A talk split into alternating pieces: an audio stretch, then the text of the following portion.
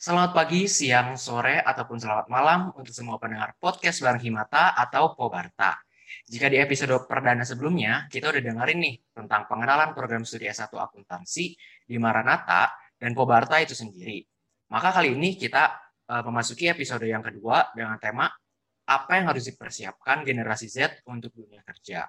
Sebelumnya kenalin, nama gue Fingan Simon akan jadi host untuk podcast ini selama beberapa waktu ke depan. Langsung aja, kita udah memiliki narasumber yang pastinya expert di bidangnya nih. Halo, selamat malam Ko Adit. Halo, Mon. Apa kabar? Halo. Nah, gimana nih? E, kabar Ko Adit gimana nih selama pandemi kayak gini? Lagi sibuk ngapain aja? Eh, justru ya selama pandemi malah nambah sibuk ya. Ngurusin yang sakit, ngurusin bisnis harus tetap jalan, ngurusin sekolah karir supaya terus jalan. Jadi ya... Justru lebih lebih intensif aja, kita nggak boleh nyerah gitu aja sih, Mon. Iya sih, apalagi nggak tahu ya kalau daerah Bandung ya, itu tuh telinga hampir tiap hari panas tuh kok dengar suara ambulan. Kalau di daerah Kodit gimana nih? Eh, tempat saya sih nggak banyak ambulannya ya, tapi kalau jalan gitu masuk ke, kan saya juga masih ngeliatin kantor ya, ya penyekatannya udah banyak, terus ya panser-panser juga banyak gitu ya, jadi... Ya iya udah sih. Udah pokoknya kita harus tetap tetap sehat aja ya kok ya di zaman seperti kayak gini, COVID menyerang dan lain-lain lah ya. Iya, makanya imunitas juga dibangkitkan dengan nggak usah mikirin terlalu banyak COVID ya, bukannya meremehkan COVID juga, tapi ya, kalau ya, setiap betul, detik betul. Juga dengerin COVID kan susah juga hidup kita. Iya, betul banget sih. Ya udah pokoknya kita doain pokoknya COVID ini segera beres, semua P P K M juga pokoknya lancar semuanya, tidak ada kerusuhan apapun. Nah oke, okay. uh, mungkin tadi nih gue udah perkenalan diri singkat nih kok. Nah boleh kali sekarang Ko Adit. Uh, nama gue, nama resminya cuman Adityo, nama panggungnya Adityo Indra Santo ya. Jadi gue foundernya Sekolah Karir ya.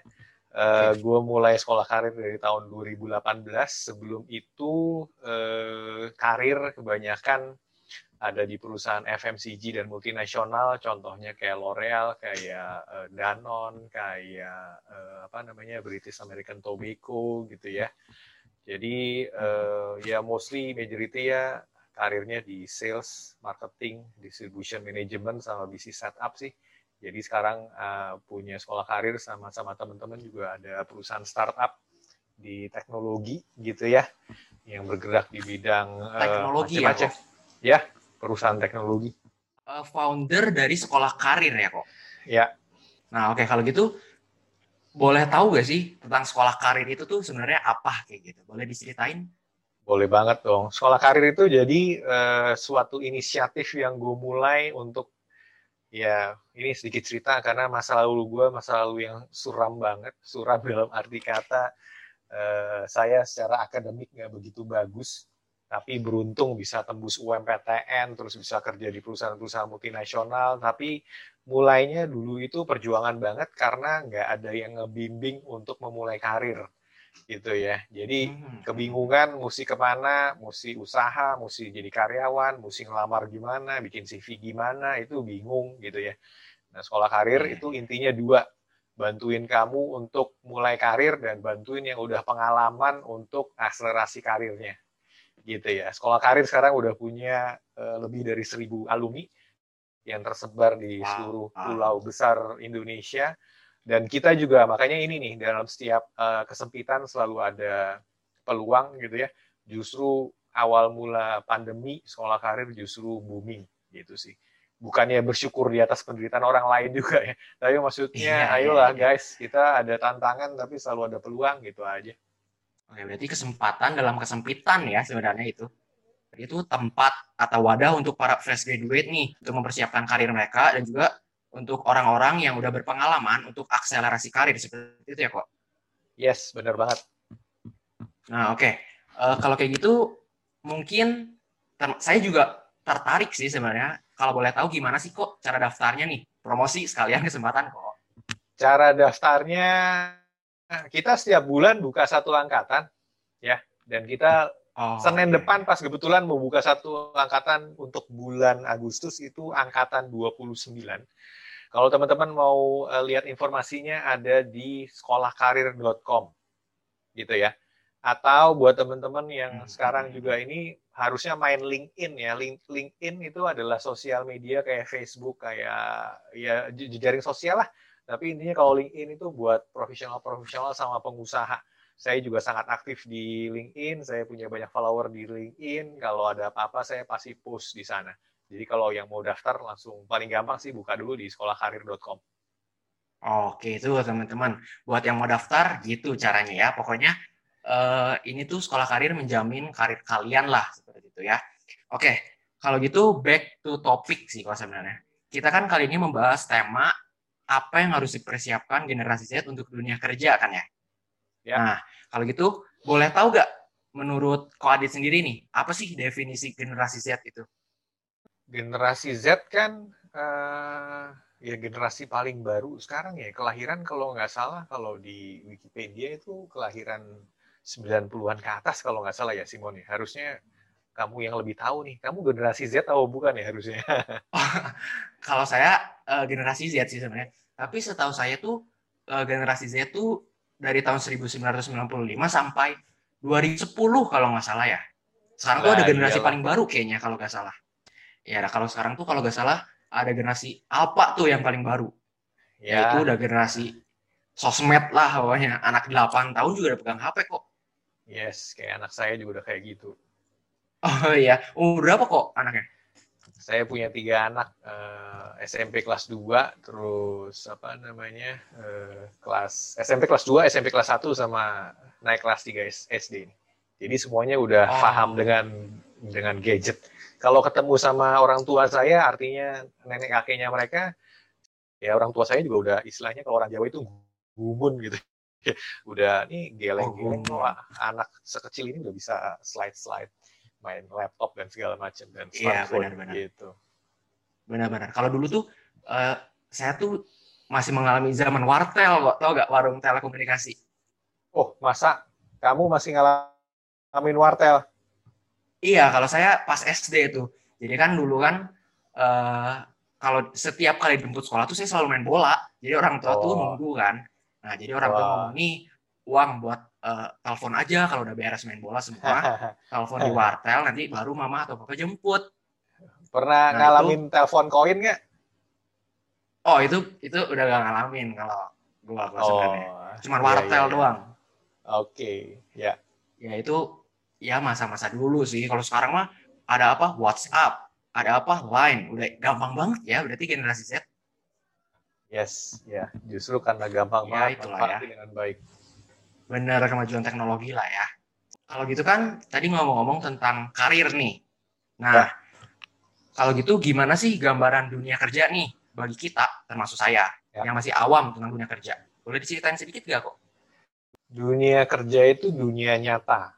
Saya mau ngomong transisinya buat teman-teman semua begitu lulus sekolah nanti adalah transisi kehidupan di mana sebelumnya teman-teman bayar. Kalau sekolah kan teman-teman bayar ya. Dan seolah-olah kita punya hak menuntut untuk setelah kita bayar kita ada ada hak yang untuk dituntut. Benar nggak? Betul, betul. Iya kan? Waktu kerja teman-teman ini dibayar. Ya. Dan dan nggak bisa seenaknya nuntut ini, nuntut itu, seolah-olah ya kita udah bayar, kita nuntut atas bayaran kita. Enggak, waktu kerja teman-teman dibayar untuk berkontribusi. Itu mindset pertama yang harus diingat karena dalam dunia saya dan saya juga, jadi gini, saya di perusahaan startup saya sekarang juga uh, handle marketing, operation, H R, dan segala macam. You name it, yeah. saya juga pegang sekarang. Dan kita sebagai recruiter atau sebagai user paling istilahnya apa ya? Paling sebel sama orang-orang yang demennya nuntut naik gaji, gaji besar tapi nggak kerja atau kerjanya nggak sesuai dengan gajinya. Oh, ngerti nggak iya, iya, Simon? Iya. Jadi mentalitas mentalitas bayar iya, iya. terus tuntut segala macam itu mesti dibongkar gitu ya. Mau kamu jadi karyawan kek, mau jadi kamu jadi pengusaha, kamu juga iya, gak iya. bisa seenaknya. Waktu kamu jadi pengusaha, kamu justru dituntut oleh konsumen kamu gitu, Simon. Itu hal pertama betul, yang betul. harus diiniin gitu sih.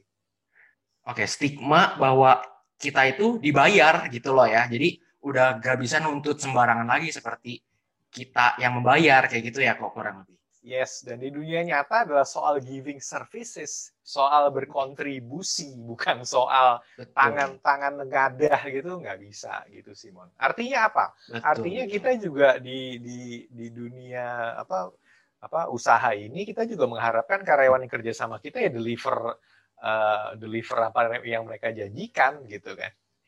Iya ya. Nah, inisiatif, berarti, integritas semuanya harus punya. Iya, nah berarti Uh, dunia kerja itu pastinya ada tanggung jawab lebih dan pressure lebih juga ya pastinya. Gak segampang oh, itu juga ya.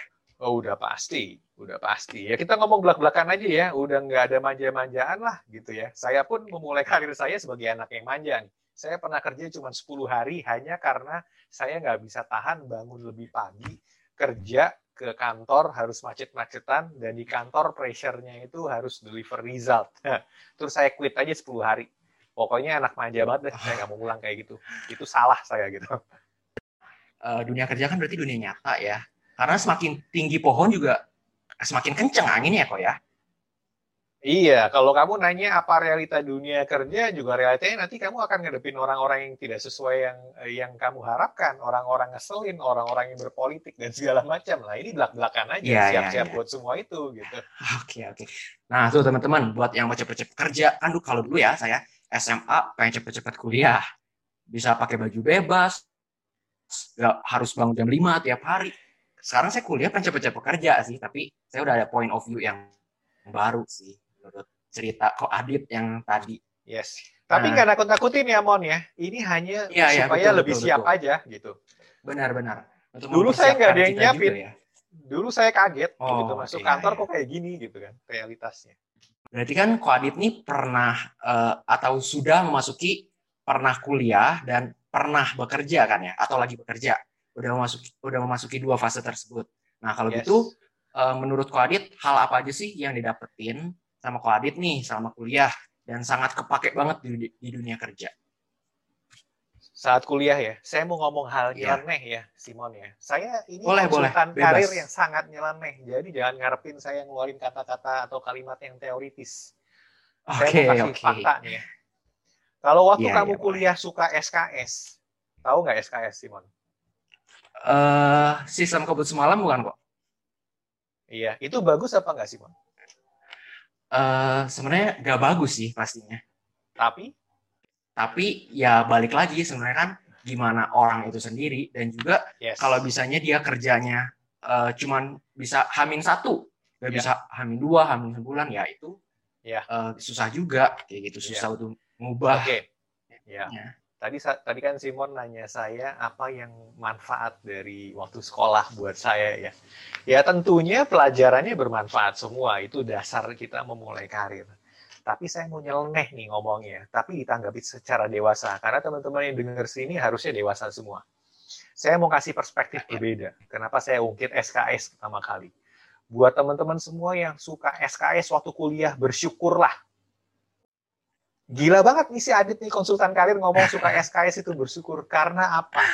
Waktu kamu kerja beneran, kamu nggak bisa expect sekali lagi, nih ya, yang paling sering dikeluhkan sama orang-orang yang belum pengalaman.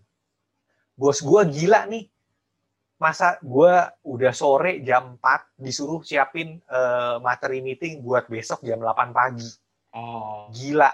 Oh, gitu ya. Iya, iya, iya. Tapi sorry-sorry aja ya guys, itu yang terjadi di, di dunia nyata. Iya, bahwa iya, iya, kalau iya. kamu udah punya bos, kamu udah jadi bos, dan besok ternyata ada meeting, mau gak mau tugas kamu untuk bikin materinya. Gitu kan? Iya, iya, emang iya. mau nolak? Gak bisa. Iya kan? Saya selalu analogikan dengan tentara nih. Tentara itu adalah profesional yang paling jago menurut saya. Hari ini kamu Betul. masih ada di, di Mabes, di Hankam gitu ya. Tiba-tiba kamu besok ditugasin ke daerah konflik. Bisa jadi banget. Emang kamu bisa nolak? Kalau oh, kamu iya, mau iya. nolak, bikin perusahaan sendiri sana. Iya kan? Iya, iya, iya, benar-benar. Tapi ini juga nih buat buat buat eh, teman-teman yang masih muda-muda. Jadi pengusaha, jadi entrepreneur, jangan, jangan kamu jadikan sebagai eh, apa namanya pelindung bahwa kamu tidak bisa bekerja sama orang lain. Jangan hmm. kamu kabur dari eh, jadi karyawan profesional dengan alasan saya nggak bisa kerja sama orang lain, saya nggak bisa kerja tidak teratur, saya nggak bisa kerja orang nyuruh-nyuruh saya. sorry ya, ya betul. Guys, gue kasih fakta lagi nih. Kalau lu memilih karir lu sebagai entrepreneur, emang lu bisa seenak jidat lu? Nggak bisa juga, gitu. Iya, benar-benar nggak bisa sih ya pastinya. Kan? Kalau kayak gitu. Untuk ya, ngurus izin, lu mesti ke kelurahan, ke kecamatan. Iya kan? Kalau lu ya, ketemu betul, orang betul. yang tidak menyenangkan di sana, misalkan, mau nggak mau lu mesti hadepin. Terus yang paling susah adalah lu nggak bisa seenaknya karena lu punya konsumen. Lu punya klien, lu nggak bisa seenaknya sama klien karena klien yang akan ngatur hidup lu, gitu Simon. Betul, jadi apa betul. yang saya pelajari di kuliah, selain pelajarannya, sekali lagi saya tidak meremehkan pelajaran di kuliah atau di sekolah ya, itu sebagai dasar. Tapi apa pelajaran penting waktu kuliah? Justru saya nyeleneh banget. Saya tipe orang yang tidak selalu terencana. Saya pernah sih, seminggu sebelumnya saya udah selesain. Tapi lebih seringnya adalah saya tipe S K S. Dan saya sangat sangat bersyukur sekarang dilatih dengan S K S. Karena waktu kerja, kamu nggak bisa terencana. Selalu aja ada kejutan-kejutan. Sekarang ya, zaman COVID, itu semua pemimpin perusahaan pusing, Mon. Dan itu kalau dulu ada yang suka menghujat-hujat, ini kok tidak terencana banget sih, kok tidak ada perencanaan. Tunggu waktu lu jadi bos. Tunggu sampai lu ketemu pandemi yang tidak ada orang yang pernah belajar soal pandemi. Jadi semuanya ya, serba ya, ya. detik ini ada apa, kita pikirin gimana jalan keluarnya. Gitu sih. Dalam dunia ya, kerja benar, itu. Benar. Agility, adaptasi itu yang paling penting, Simon. Kamu pernah ospek nggak? Pernah, pernah. Ospek nyebelin kan? Nyebelin, nyebelin. Jujur, nyebelin. Yes, saya juga sangat bersyukur bahwa saat saya termasuk orang yang ikut ospek, tidak menghindar dari ospek. Karena apa? Saat kamu kerja, hmm. kamu apalagi pertama kali masuk kerja, kurang lebih mentalitas kamu akan ditempa seperti ospek lah. Iya kan? Waktu ospek disuruh oh, itu sama juga iya, tugasnya nggak iya, iya. kira-kira gitu ya. Kayak ini senior-senior pada nggak mikir lah, yeah. masa suruh ngerjain segini banyak, besok mesti selesai. Dimaki-maki, dimarahin, wah itu yang terjadi. Kamu jadi pengusaha. Usaha pun ada konsumen gak puas, kamu dimaki-maki. Kamu mesti ngadepin itu, Simon. Hmm. Nah, oke. Okay. Itu uh, sebenarnya yang kita uh, dapetin selama itu tuh sebenarnya lebih untuk mempersiapkan kita nanti pas ke dunia kerja gak kaget. Kayak gitu ya, berarti. Yes. Oh, oke. Okay. Nah, uh, kalau gitu apa sih yang harus kita nih sebagai generasi Z lakuin sejak dini lah kayak gitu untuk nanti bisa sukses nih di, di dunia kerja. Oke, uh, yang pertama di sekolah karir kita selalu ngomong sukses kamu tidak hanya kemampuan ekspertis kamu atau fungsional kamu. Artinya apa? Bukan hanya soal I P K kamu, bukan hanya soal kamu jago jago akuntansi, jago marketing, jago segala macam jurusan kuliah kamu. Mm-hmm.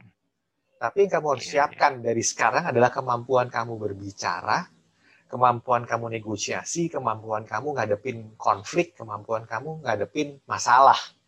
Itu yang paling okay. penting. Dan buat orang Indonesia, ini eh, serius terjadi sama saya karena saya kebanyakan di perusahaan multinasional. Kamu tahu nggak komentar ekspatriat terhadap orang Indonesia apa? Apa tuh kok? Nggak tahu Pen- sih. Pendiam, nggak ada inisiatif, yeah. nggak berani. Wow. Gitu. Okay. Malu-malu, gitu ya. Di meeting nggak okay, ngomong apa-apa. Okay. Udah kalah set aja udah sama ekspat. Ekspat mah ngomong-ngomong aja dulu semuanya ngomong gitu. Nggak berani. Iya, berarti persuasi, menjual, segala macam nggak mm-hmm. berani tuh. Gitu. Jadi kalau kamu tanya public modalnya apa, ya? Yes, public speaking. Dan kita yeah. kan dibesarkan di budaya kalau kita kebanyakan ngomong kan orang-orang mikir kita penjilat, bener nggak? Ya betul betul. Di kampus kalau kamu nanya kan orang-orang teman-teman kamu yang yang yang lain-lain itu kan ih ngapain sih cari muka banget. Iya ya betul betul. Dan betul. Itu menjadi habit. Begitu kamu jadi habit di kantor pun kamu akan jadi orang yang keok duluan gitu. Oh iya iya oke. Okay.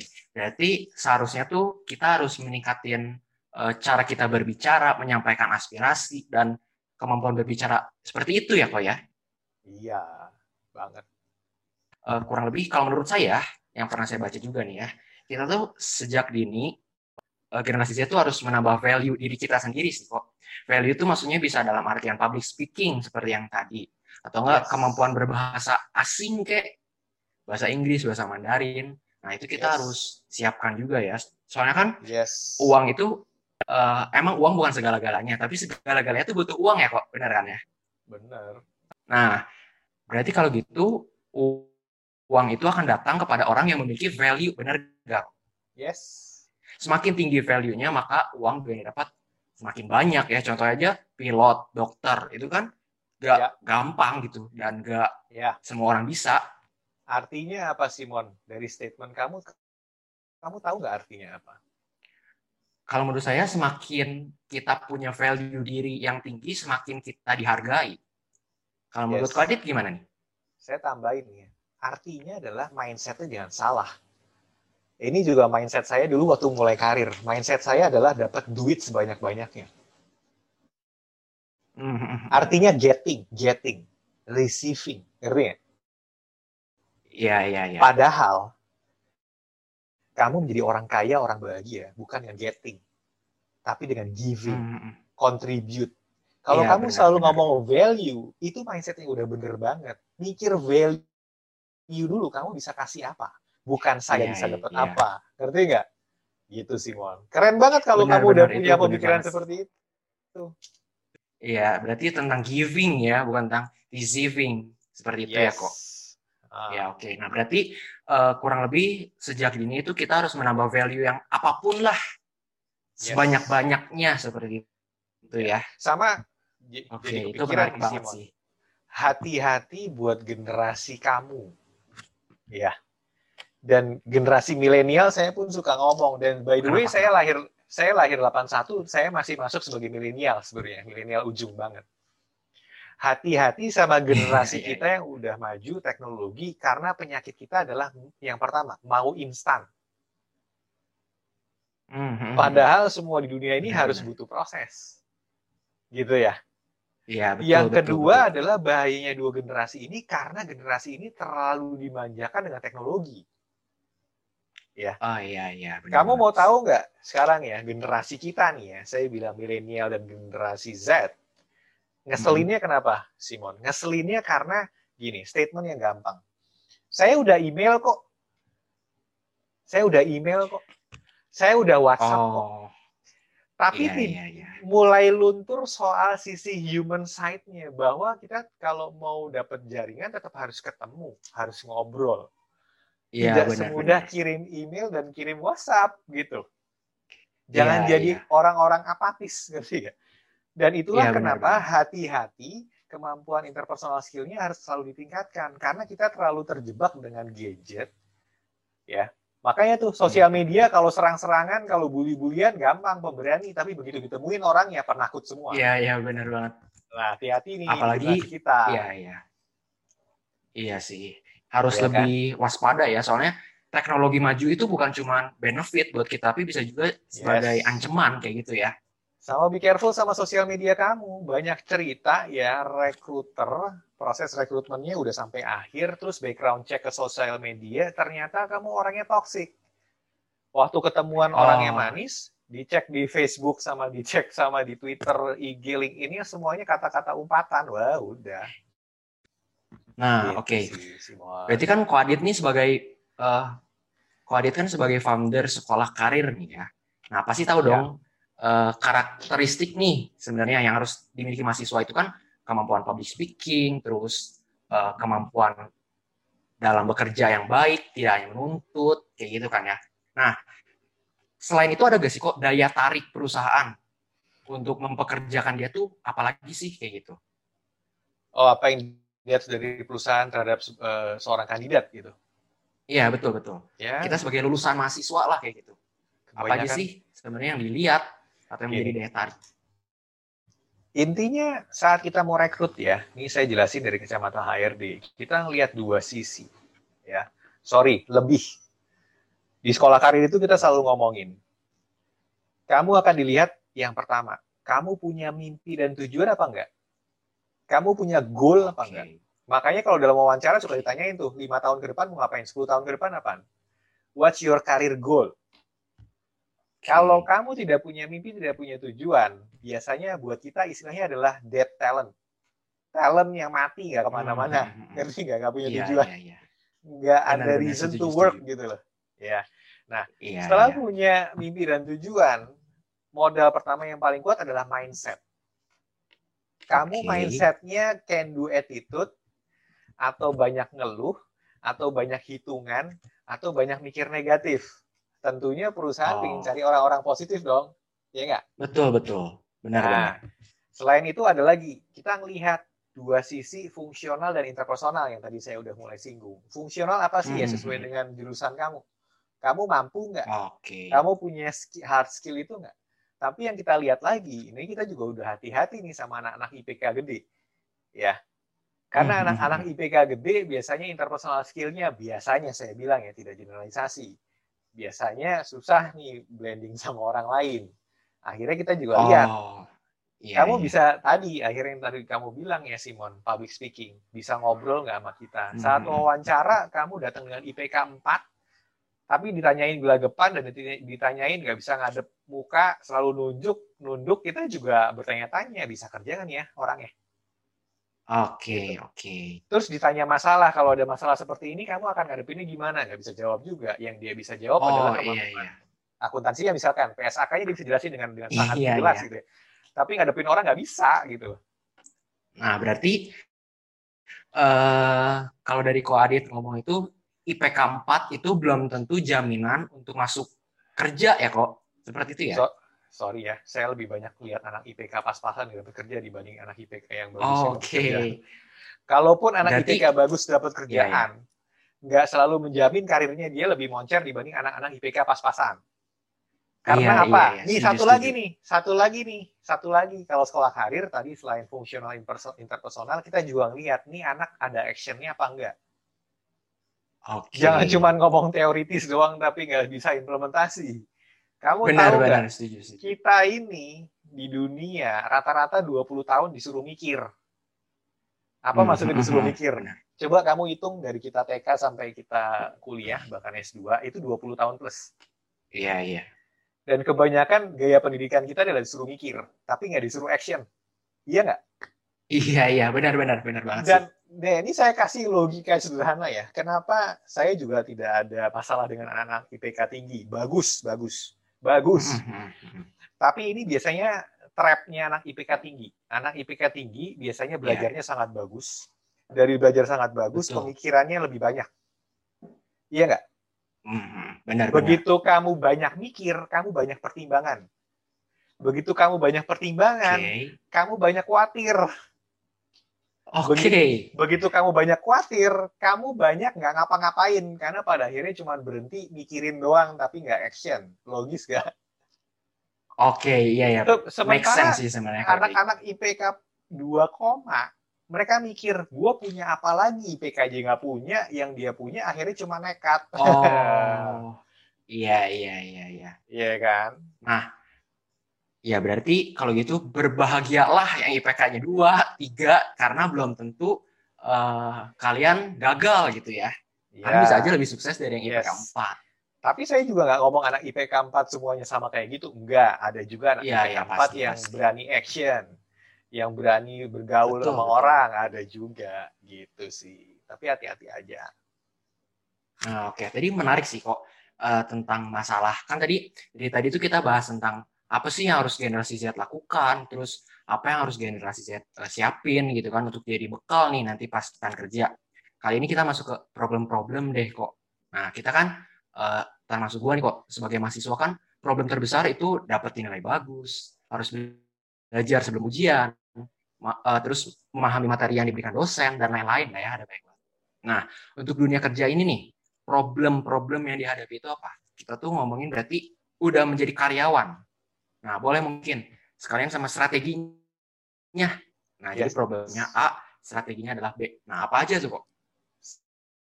Saya mau ngomongin mungkin beberapa poin besar. Poin besar pertama adalah problem bekerja dengan orang yang tidak tidak tidak cocok sama kamu. Bisa jadi bos yang ngeselin, bisa jadi anak buah yang ngeselin, bisa jadi rekan kerja yang ngeselin. Oke. Okay. Ya. Lu lu sekali lagi, lu dibayar untuk kontribusi. Lu nggak bisa komplain masuk sebuah perusahaan, bos gue nggak enak. Betul, betul. Bahkan kalau lu rotasi, pindah ke divisi lain, lu punya anak buah, ya anak buahnya bukan yang lu pilih. Lu nggak bisa komplain juga, anak buah ini bukan gue yang pilih. Gitu. Iya, iya, betul sih, betul, benar. Jadi problem yang pertama adalah soal berinteraksi dengan another human, other human, gitu. Gimana cara okay. mengatasinya? Ini jam terbang. Dan ini termasuk juga bagaimana soal mindset. Bisakah kita menekan ego kita? Bisakah kita okay. berpikir tentang tujuannya? Yang penting ini soal manusia-manusia yang susah ini, tinggal gimana kita berdiplomasi untuk mencari tahu the common interest-nya apa, supaya kita sama-sama pergi ke tujuan yang sama. Ini jam terbang. Okay. Buat kamu-kamu yeah. yang sekarang udah organisasi, harusnya udah punya pengalaman itu. Gitu ya. Udah ketemu sama yeah, yeah. orang ngeselin, ketemu sama uh, berantem-berantemnya. Lah itu manfaatkan sebaik-baiknya itu pengalaman organisasi di, di sekolah. Gitu. Ya kan? Setuju, setuju. Yeah, itu problem yeah. pertama yang gede. Problem Problem kedua yang gede adalah bahwa hidup itu tidak selalu terencana. Sama kayak tadi kita awal-awal ngobrol. Berbahagialah kamu-kamu yang suka okay. S K S. Ya, okay, berbahagialah okay. kamu-kamu yang suka ketemu masalah tiba-tiba dan harus kamu pikirin gimana jalan keluarnya. Gitu. Itu masalah yeah. yang kedua yang besar. Bahwa hidup nggak bisa selalu terencana. Itu udah fakta hidup. Setuju, setuju banget sih kok. Bagaimana menghadapinya? Lagi-lagi jam terbang, lagi-lagi soal latihan bagaimana memutuskan dengan cepat. Bagaimana nggak okay. nggak menya-menyi, nggak terlalu baperan gitu kan? Gitu yeah, aja yeah. sih. Menurunkan ego, nah, gitu aja. Kalau uh, gue kan juga pernah ngobrol nih kok sama salah satu teman gue yang udah kerja. Nah terus uh, gue tanya, kerja tuh enak gak sih? Bla bla bla bla bla. Nah terus dia ngomong. Kalau salah satu, nah ini nggak tahu ya, menurut Ko Adit gimana nih? Uh, setuju kah atau tidak setuju atau gimana nih? Dia ngomong kalau salah satu problem terbesar dalam dunia kerja tuh teman kerja sendiri. Dalam artian tuh teman kerja tuh nanti bakal uh, sikut kanan, sikut kiri, injak bawah, tapi dia jilat atas kayak gitu kok. Setuju nggak mas statement ini? Ya, yang kayak gitu selalu ada lah di mana-mana. Nah itu tapi intinya adalah berdamai dengan kehidupan. Iya kan, nggak bisa okay. kita datang dengan idealisme, wah nggak bisa gitu, nggak bisa gini gitu ya. Tapi kamu pindah kemanapun politiknya selalu ada. Intinya balik lagi, gimana kamu menghadapi masalah itu, bukan kabur dari masalahnya. Ya, sikut-sikutan, okay, bunuh-bunuhan ada loh, kirim-kiriman ilmu hitam juga ada nih. Ini serius loh. Oke. Okay. Gitu. Itu berarti uh, balik lagi ke diri kita sendiri lah ya. Kita harus benar-benar siap menghadapi problem itu. Dan kalau tadi statementnya apa pertanyaannya sen, apa menyenangkan atau tidak sih bekerja itu? Ya. Pada akhirnya dunia tidak sempurna kecuali kita punya mindset bahwa dunia itu sempurna, ngerti nggak? Kalau kita selalu mikir ini apa dunia kerja tidak menyenangkan ya terjadinya itu. Uh, set dulu di mindset kita bahwa hidup itu bahagia. Meskipun ada masalah tapi hidup itu bahagia. Dari kita ngeset di pikiran dulu, akhirnya seluruh tubuh kita, hati kita, segala macam juga selalu berupaya mencari, meskipun kerjaannya nggak enak-enak banget ya. Contoh nih ya, saya dulu akuntansi kan, S satu kan. Terus pekerjaan pertama saya sebagai tax accountant di Schlumberger, di perusahaan kontraktor minyak Perancis tuh. Dan setelah saya kerja akuntansi, saya sangat benci akuntansi. Benci prosesnya, benci cuma di belakang meja gitu ya, nggak nggak ngapa-ngapain menurut saya. Tapi ini ini dari persepsi saya ya. Teman-teman yang lain yang suka akuntansi, it's okay, go ahead gitu. Tapi ini cuma dari saya bahwa saya tidak suka ada di belakang mejanya. Tapi di pekerjaan itu saya selalu berusaha apa yang saya suka ya dari kerjaan tax accounting ini ya. Ternyata saya sukanya adalah kalau saya pergi-pergi meeting. Saya keluar kantor, saya ke kantor pajak gitu ya, saya ketemu orang pajak. Itu yang bikin saya senang. Saya mulai mengetahui juga bahwa saya adalah adalah yang people person lah, bukan yang behind the desk person. Itu yang saya selalu cari. Jadi di sela-sela neraka hidupmu, kamu harus mencari surga hidup kamu juga, Simon, gitu. Karena kalau fokusnya cuma yang nggak sukanya, ya susah hidup kamu stres. Nah berarti kurang lebih adalah mindset kita juga harus benar tentang dunia kerja. Dunia selalu ada masalah. Oh. Ya. Tapi kalau kamu mau set mindset kamu bahwa dunia itu indah, dunia itu jadi indah buat kita. It's not about the problem. Betul, betul. Tapi it's about gimana hmm. kita menghadapi menghadapi apa namanya problem itu. Saya mau cerita nih, saya kasih bonus buat kamu. Ini ada ilmu okay. yang nggak diajarin di kuliah, nggak diajarin di sekolah. Ya. Ah, kalau teman-teman, kalau teman-teman pernah dengar ada yang namanya law of attraction, tahu nggak? Law of attraction, hukum tarik menarik, hukum ketertarikan. Oh, kalau ada yang tahu, sih. nah, nah kalau ada yang tahu, googling aja. Ini buku terkenalnya namanya hmm. The Secret yang ngarang Rhonda Byrne. Ya. Oke. Okay. Atau ada buku namanya The Science of Getting Rich, gitu ya. Atau ada buku hmm. lagi namanya uh, Think and Grow Rich, gitu ya. Jadi uh, buku-buku okay. ini menjelaskan bahwa kamu bisa membentuk kehidupan kamu dari pikiran kamu. Dan ini ada ilmu saintifiknya yeah, yeah. namanya N L P, Neuro Linguistic Programming. Ilmu ini mengajarkan okay. apapun yang kamu pikirkan itu akan terwujud. Itulah kenapa bermimpilah yeah. setinggi-tingginya, karena mimpi kamu akan terwujud. Kalau kamu nggak bisa bermimpi, kamu nggak akan kemana-mana. Di N L P secara okay. sainsnya dijelasin gini, bahwa kita manusia ini terdiri dari energi, Simon. Dan energi itu saling bisa mengenali energi lain. Sama kayak magnet. Ada yang tarik-menarik, ada yang tolak-menolak. Gitu ya. Kalau kamu ya, lihat ya. badan kita dalam mikroskop super elektron misalkan ya, kita akan kelihatan ya. energinya, geraknya gimana, dinamikanya gimana. Itulah kenapa kalau kamu ketemu orang lain lagi sendu, lagi sedih, kamu bisa ngerasain. Karena energinya nggak enak. Oke, ya, ya, nah, ya, benar-benar. N L P ini, Neuro Linguistic Programming dan Law of Attraction. Law of Attraction itu di di YouTube banyak banget, kamu googling deh. Yang ngikutin Oprah Winfrey, mm-hmm. Will Smith, ya. Mereka itu semua oh, cuma bermimpi iya. awalnya. Will si si siapa? Jim Carrey juga dulu pernah cerita soal Law of Attraction. Dia cuma membayangkan okay. bahwa suatu saat dia akan menjadi orang kaya dan terkenal. Itu semasa dia masih susah tuh hidupnya. Hmm. Dia nggak bisa ngapa-ngapain, hidupnya beringsek banget. Dia cuma mikirin, suatu saat saya akan punya uang banyak sekali dan saya akan terkenal. Semua cuma kayak gitu doang. Okay. Oprah Winfrey pun sama. Ilmu ini dianggap iya, ilmu iya, sihir, iya, ngawang-ngawang. Makanya waktu saya balik ke kampus saya S dua pun, saya nanya, ada buku The Secret nggak? Terus librariannya ngomong, hah buku oh. apa tuh mas? Padahal buku-buku ini, ilmu tentang ini harusnya diajarkan sejak S D kalau saya sih. Oh, soalnya ini emang ilmu yang mahal juga ya kok. Harus ditanamkan sejak dini berarti. Dan gak diajarin. Gila, ini sayang banget. Saya baru mempelajari ini di atas tiga puluh tahun, Mon. Sebelumnya saya oh. udah dengar-dengar soal Law of Attraction, soal The Secret, tapi saya gak percaya. Karena saya mikirnya logis. Okay. Mana ada tuh ilmu kayak gitu, kayak ilmu goib gitu, itu ini bukan ilmu goib. Ada lagi yang namanya ilmu, namanya mind plasticity. Jadi eh, pikiran hmm. itu sebenarnya kayak plastik, dan kamu bisa bentuk. Dan sayangnya okay. apalagi kita orang Indonesia, dari kecil kita sudah dididik dengan, eh jangan main api, nanti kebakar. Jangan itu, hidup oh, nggak iya. usah, hidup nggak usah neko-neko gitu ya. Akhirnya kita hidupnya yeah, gini-gini yeah, aja. Padahal, iya, iya. You get what you wish for sebenarnya. Setuju sih kok. Yes. Kenapa orang miskin makin semuanya miskin? Mindset. Karena mindsetnya miskin. Kenapa ada orang miskin betul, bisa betul. Jadi kaya? Karena orang miskin ini gila, cukup gila untuk berpikir bahwa saya akan jadi orang kaya raya. Dan kejadian gitu. Iya, iya. Padahal yeah. ini juga uh, ilmu yang sangat penting ya. Nah kok uh, kali ini gue bakal bacain pertanyaan dari Instagram sih. Ada banyak banget sebenarnya pertanyaan, cuman uh, karena keterbatasan waktu juga, jadi gak bisa semuanya dibacain. Mohon maaf untuk pertanyaan yang gak sempat dibacain karena keterbatasan waktu ya teman-teman. Nah, bidang akuntansi mana nih yang memiliki prospek kerja yang menjanjikan?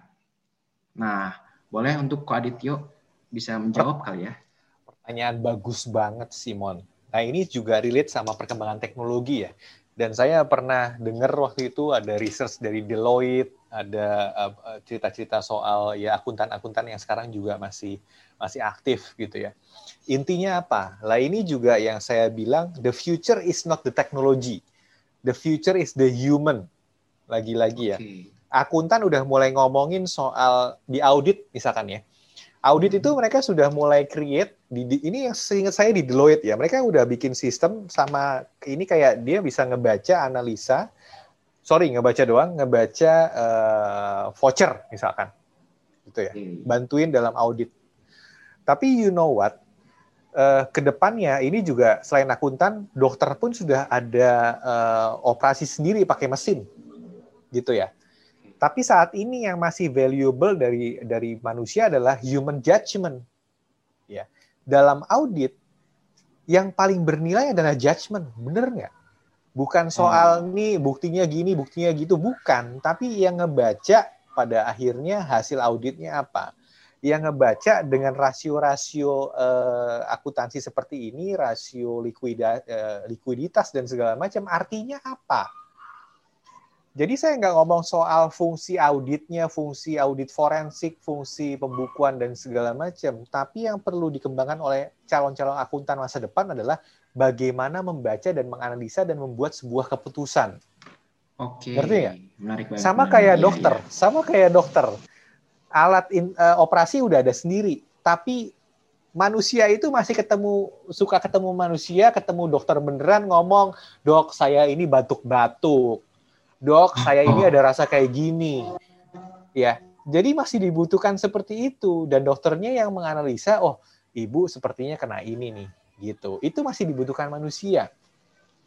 Ah, udah terjawab ya, berarti itu pertanyaannya. Sekarang kita masuk pertanyaan kedua nih kok. Uh, sebagai fresh graduate, berapa sih rentang gaji yang bisa diharapkan? Nah, mungkin kan uh, nanti kan ada tahap wawancara, nanya gaji seperti itu gak kok? Saya juga kurang tahu nih sebenarnya. Ada, ya. Nah, ada. Jadi, mungkin berapa tuh? Ya, buat gaji itu tergantung skala perusahaan.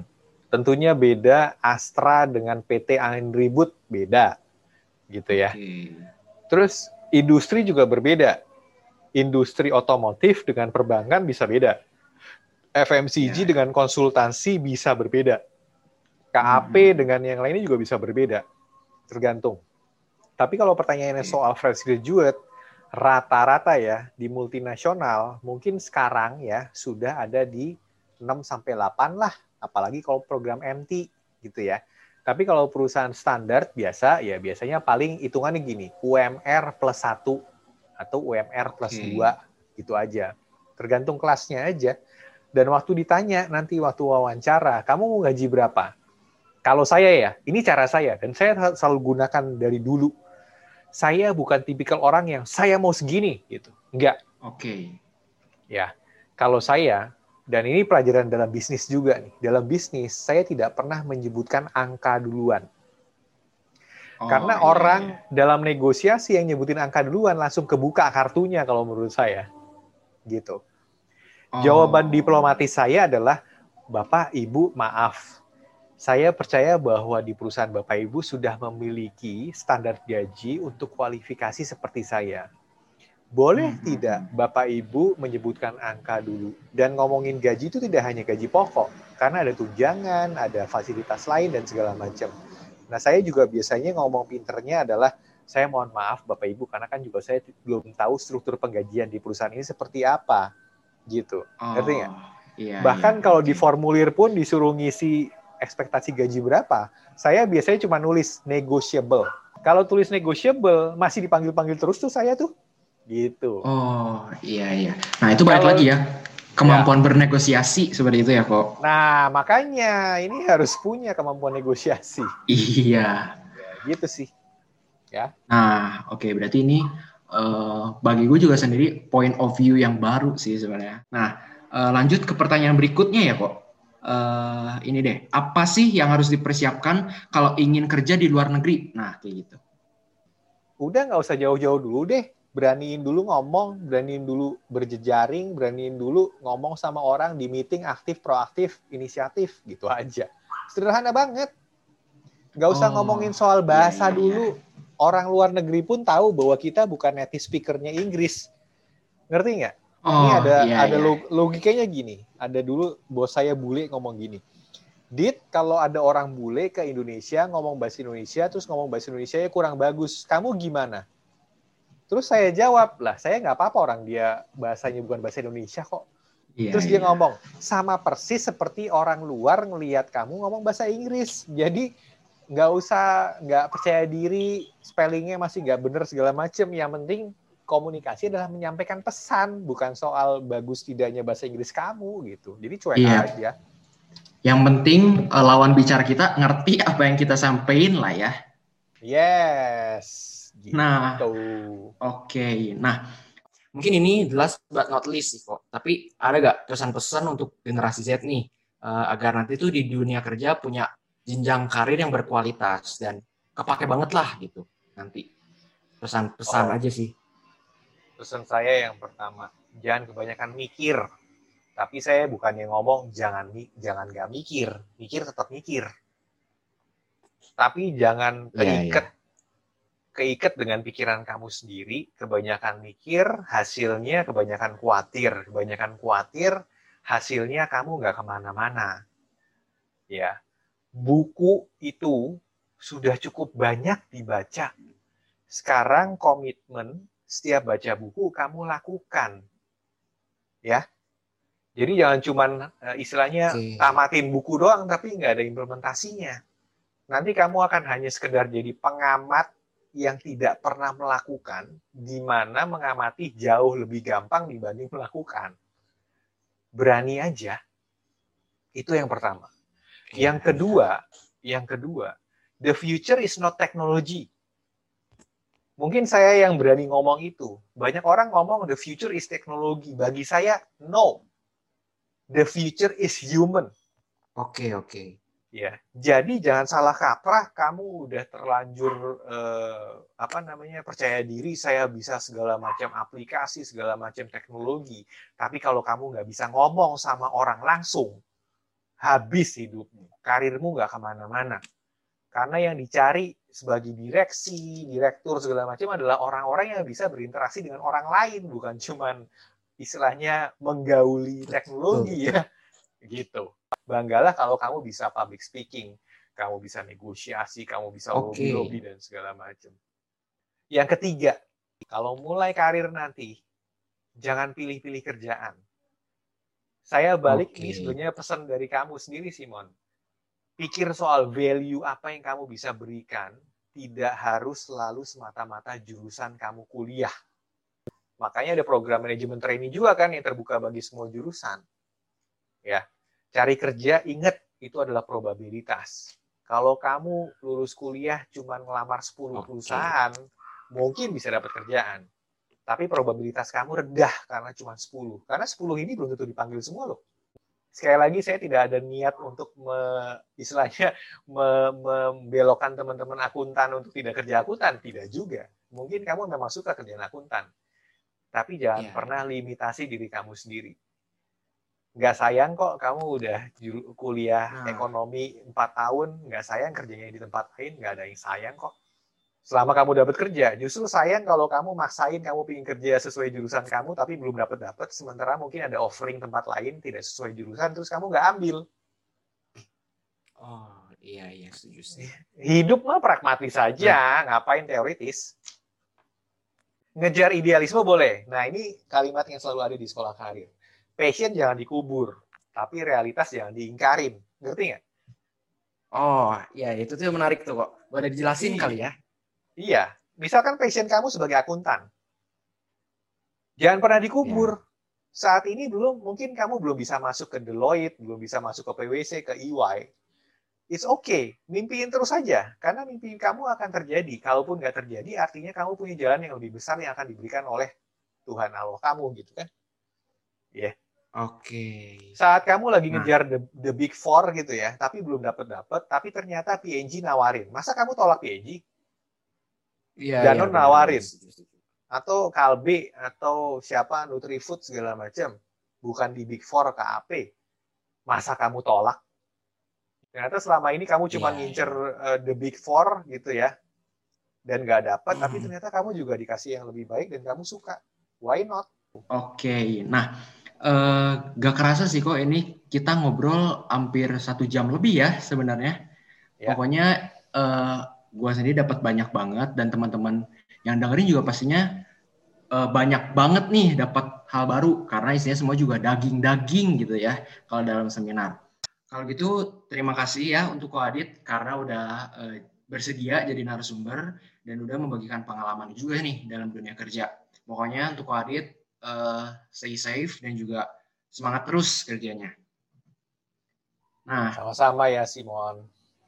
Iya, oke. Okay. Kalau gitu, uh, saya Fingan Simon pamit undur diri. Dan jangan lupa saksikan podcast bareng Himata atau Pobarta episode selanjutnya ya. Pastinya ada narasumber yang expert di bidangnya dan juga banyak hal yang bisa mereka bagikan. Sampai jumpa di episode berikutnya.